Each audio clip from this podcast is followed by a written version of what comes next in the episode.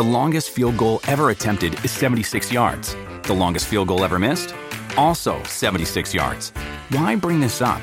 Because knowing your limits matters, both when you're kicking a field goal and when you gamble. Betting more than you're comfortable with is like trying a 70 yard field goal. It probably won't go well. So set a limit when you gamble and stick to it. Want more helpful tips like this? Go to keepitfunohio.com for games, quizzes, and lots of ways to keep your gambling from getting out of hand.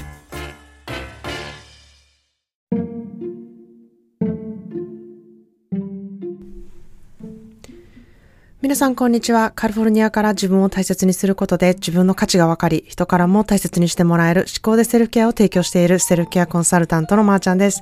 今日もこのポッドキャストが皆さんのお気持ちに寄り添うものであったらいいなと思っています。え皆さん、いかがお過ごしでしょうか？えー、日本は寒波がやってきて寒いそうですけれども、いかがお過ごしでしょうか？あの、私の住む北カリフォルニアも、えー、今日と明日はかなり気温が低くてですね、えー、最低気温が氷点下で、まあ、あの、こたつ代わりにね、なっている、あの、我が家の暖炉があるんですけれども、え、本当その前から離れられないくらいちょっと寒いなっていう感じがしているんですね。で、まあ、寒い時はこう、ニット帽と手足、こう、足首とか、あの、手首、足首という首のついたところを、あの、すべてかばう格好とか温めたりするとかなり寒さからしのげるなっていうふうに私は思ってるんですね。というのも私はめちゃくちゃ寒がりなので、あの、ちょっとでもね、寒くなるともう、あ、もう早くお風呂に浸からないと、みたいに 思ってしまうんですね。まあ、そんなでですね、今日は、えー、留学する前、海外に行く前に知っておくと、えー、いいことについてお話したいなというふうに思います。まあ、私がカリフォルニアに30年住んでいること、で、英語をね、時々話していることから、やはり海外に興味のある方、えー、海外に住んでいたことがある方、もしくは今住んでいる方、えー、英語に興味がある方、英語が好きな方がリスナーさんにたくさんいらっしゃるんですね。えー、まあ、英語でなくても外国語に興味のある方とかだったり、ご自身が外国籍の方、またはハーフの方など、国際的なことにね、えー、興味がある方も多いなっていうふうに感じています。まあ、受講者さんの中にもですね、えー、いずれ海外で働こうと思っていますとか、えー、海外で今働いていますだったり、えー、または働いていましたっていう方も多くてですね、だいぶ海外へのこう行き来もね、しやすくなって国外をね、え出る方も多くなってきたんじゃないかなっていうふうに思ってます。まあ、もしちょっと私のことを知らない人のために、えー、私は16歳の時に交換留学でアメリカへ来て、えー、そのまま大学も行って就職し、今に至るんですね。なので、えー、高校留学や大学留学についてすごくあの聞かれることもあるんですけれども、まあ、高校留学はこう企業とある留学企業というものを通してですね、えー、交換留学の学生ビザで滞在し、えー、大学は自分で手続きをして、えー、働くことができないこうフルタイムでえ、学生をするということを同意でいただける学生ビザで大学へ行ったんですね。まあ、その後は卒業してから1年間こう働けるビザっていうものが出たので、えー、滞在中に、え、それそれで滞在中にですね、えー、まあ、結婚してグリーンカードで今に至るんですね。まあ、ビザのルールっていうのはこうコロコロ変わるので、まあ、このルールがね、今でも一緒なのかっていうのはちょっとわからないんですけれども、えー、本当にビザのルールも、えー、国によって違うものがたくさんあるので、えー、民局とか日本大使館のサイトで詳しく今の情報っていうものをね、えー、得ていただきたいなというふうに思ってます。まあ、そんなんでですね、留学する前とか、海外に、あの、まあ、うん、単身赴任で行く前とか、えー、そういう時にね、えー、知っておいた方がいいことって何ですかっていうふうにね、聞かれることがたまたまある、あの、たまにあるんですね。まあそれは英語力のことについてだったりとか、あまあ日本についてどれくらい知っとかなきゃいけないかみたいなことをあの聞かれる機会ってあるんですね。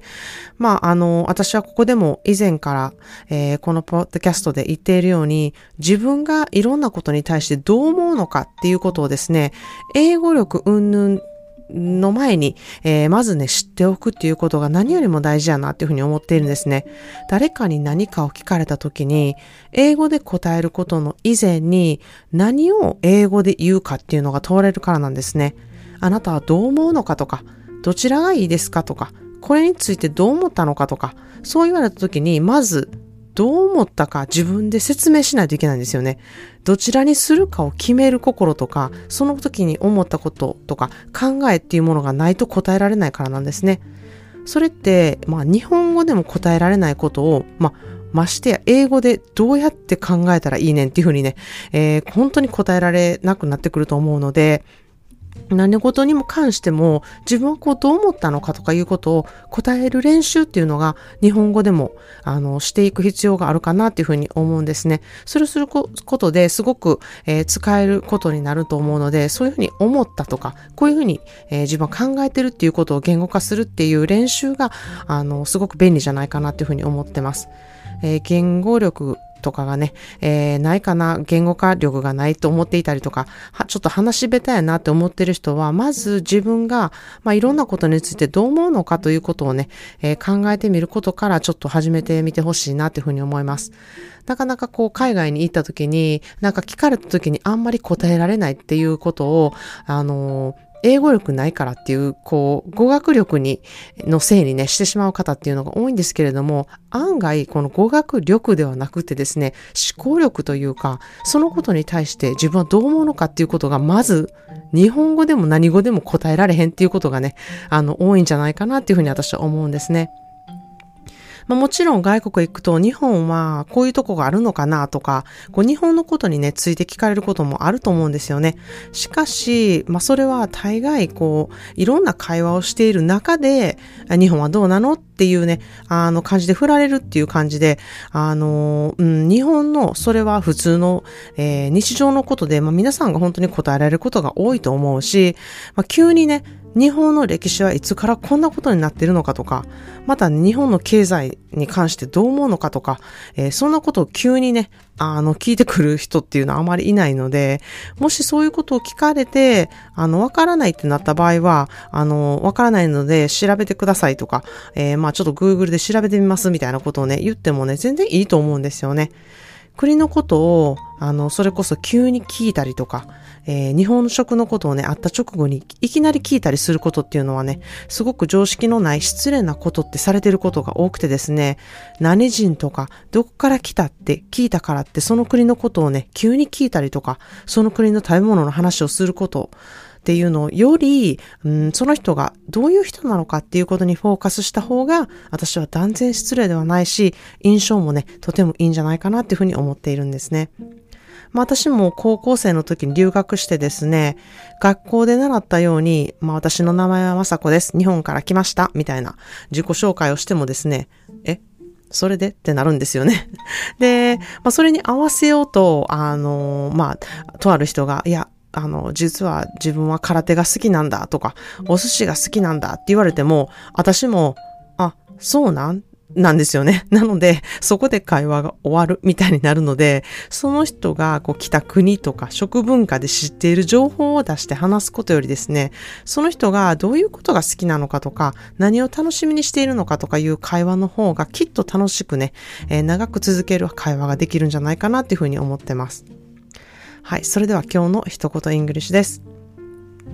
Not smart, be wise. Not smart, be wise. 頭が良いのではなく賢くなることが大事なのですという言葉です。not smart, be wise. 頭が良いのではなく賢くなることが大事なのですという言葉です。まあ、頭がいいってことにもね、あのー、悪いことは一切ないんですけれども、頭が良く、そして賢くなるっていうことがね、すごくなる、あの、私は大事かなというふうに思ってます。先ほどの会話のように、頭で情報を知っていることを言ったり聞いたりするのではなくてですね、賢い会話をすること。それはその人のことを聞くこと。何が好きなのかとか、何が楽しみにしているのかなど、その人らしさをね、見つけれるようなことを聞いたりとかする方が失礼がないし、えー、突拍子にこう、取ってつけた会話じゃなくてですね、話しやすい会話で会話のキャッチボールがね、しやすいんじゃないかなっていうふうに思います。